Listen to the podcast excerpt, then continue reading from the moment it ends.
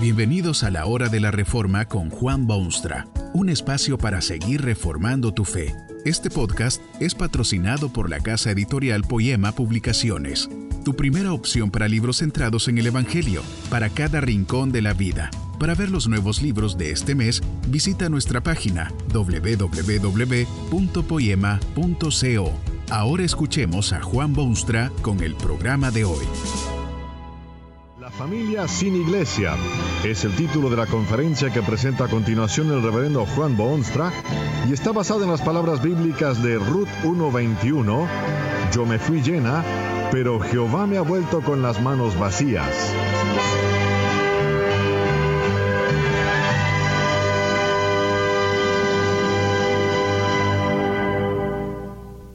Hay dos grandes problemas que afectan hoy en día a la familia y a la iglesia. Uno de ellos es la iglesia sin familia y el otro es la familia sin iglesia.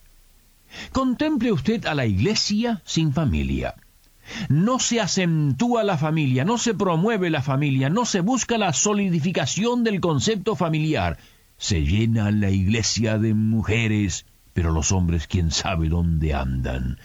Puede haber gran número de niños, pero parece que fueran huérfanos, porque ni padre ni madre se dejan ver jamás en los recintos del templo. En las prédicas que se oyen semanalmente hay muchísimo individualismo que es cosa buena y ciertamente bíblica, pero muy poco sentido de responsabilidad que cada uno tiene como padre o madre o esposo o hijo o abuelo o nieto. Se cree y se enseña que todo lo religioso es pura y netamente personal y que nada tiene que ver la familia con una decisión que determinará la vida eterna de cada uno o su eterna perdición. Esto ha multiplicado las iglesias sin familia. No se sabe del pacto de Dios tan claramente revelado en su palabra y en consecuencia el ministerio de esa iglesia al hombre moderno tiene que por obligación ser extremadamente débil y sin influencia visible. El otro problema es la familia sin iglesia. Tal vez usted es miembro de una familia que vive y ha vivido y pretende seguir viviendo completamente aparte de la iglesia que Dios ha puesto en el mundo. Usted sabe que eso es un gravísimo error.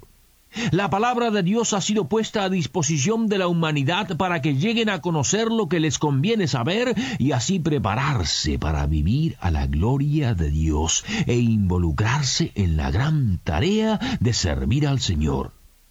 En años recientes se ha notado una especie de decadencia en cuanto al concepto de la familia en gran parte del mundo civilizado.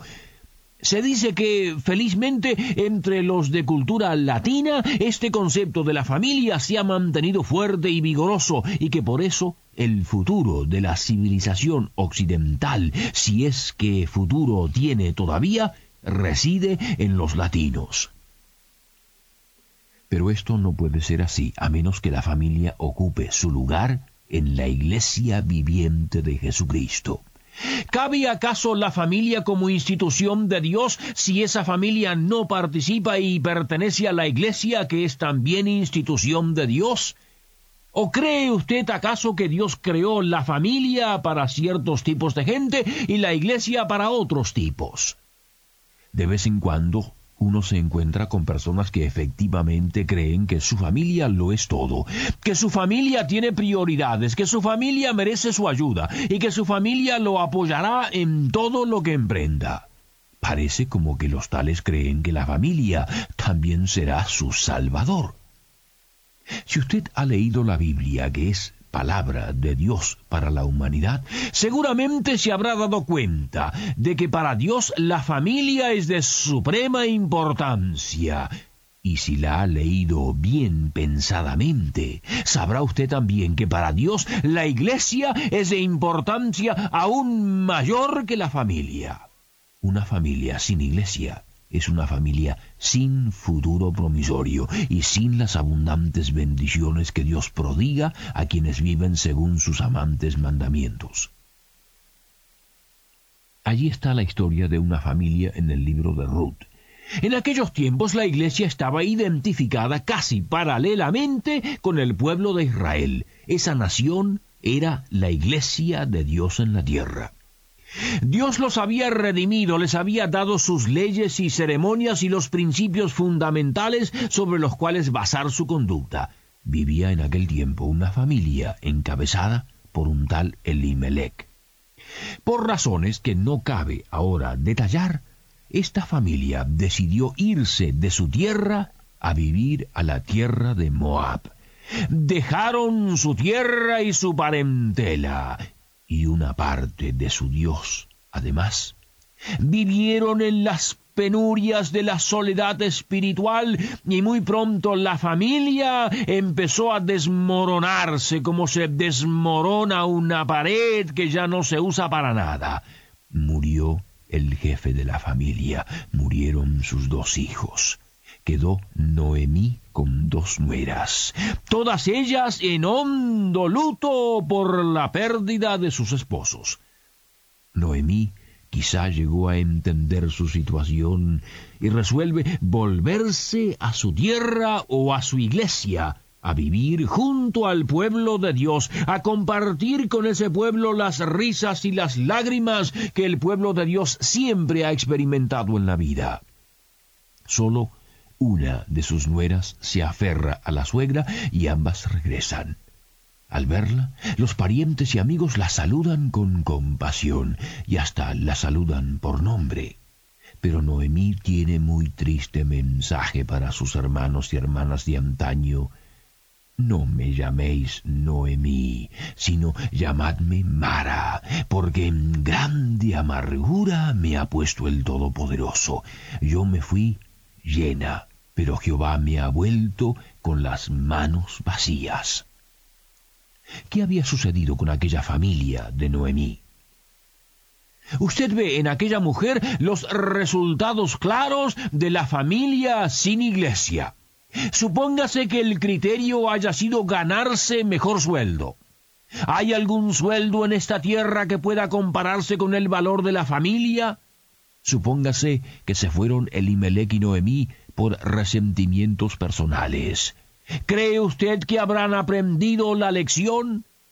O supóngase que por un momento fueron débiles en su visión de la realidad. ¿Justifica ello la destrucción de lo que era obviamente una envidiable familia del reino de Dios? Elimelech decidió llevarse su familia y separarla de la iglesia.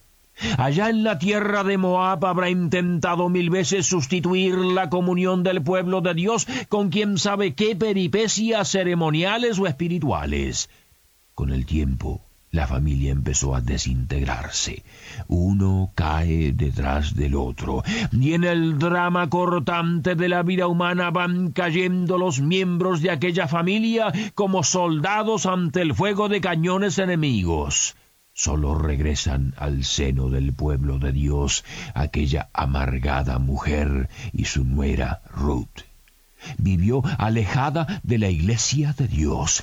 Se sintió justamente castigada y por ello implora a sus congéneres que la llamen amargura en vez de Noemí. Qué triste es ver hermosos lazos de familia destruidos por la insensatez de sus miembros. Qué doloroso observar un padre que ha perdido sus hijos y un hijo que no tiene padres con quienes arreglarse en la vida. La familia sin iglesia, como Noemí, termina por ser vaso repleto de amargura, porque la familia sin iglesia es una anormalidad introducida por el hombre en el hermoso concierto que Dios creó. Pero hay esperanza y hay oportunidad para el más amargo de los amargados. Noemí regresó al seno del que había salido, se reintegró a ese pueblo de Dios, trajo consigo a su nuera que era totalmente extraña a los caminos del Señor, ganó a su nuera para la causa de Dios y aquella nuera hasta llegó a ser incluida en el parentesco del mismo Jesucristo. Noemí fue rescatada de la triste situación en la que se había metido. Y piense usted en los héroes de la fe bíblica, puede acordarse de Noé sin pensar en su familia? ¿Y qué le parece a Abraham e Isaac y Jacob? No, no empieza esto con la iglesia. No cometa usted error mayor aún que el que ya cometió. Usted vive alejado de la iglesia, usted y su familia. Ese es su primer y grande error.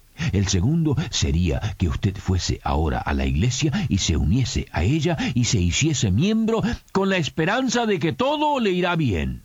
Lamentablemente, hay mucha gente que así cree de la iglesia. Les parece que es como una fórmula mágica o un potente remedio para sus males. Creen que al integrarse a la iglesia todo les irá perfectamente bien. Usted debe saber, sin embargo, que la iglesia jamás ha salvado a nadie. La iglesia es, por definición, la comunidad de los salvados, de los que ya han encontrado su salvación.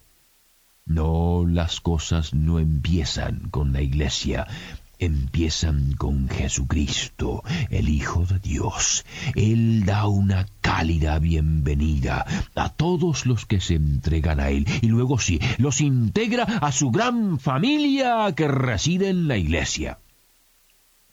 El futuro de la sociedad está en serio peligro. Hasta los lazos familiares parecen verse atacados por una especie de cáncer incurable. Usted sabe, que si se destruye la familia, se destruye también la célula de la sociedad.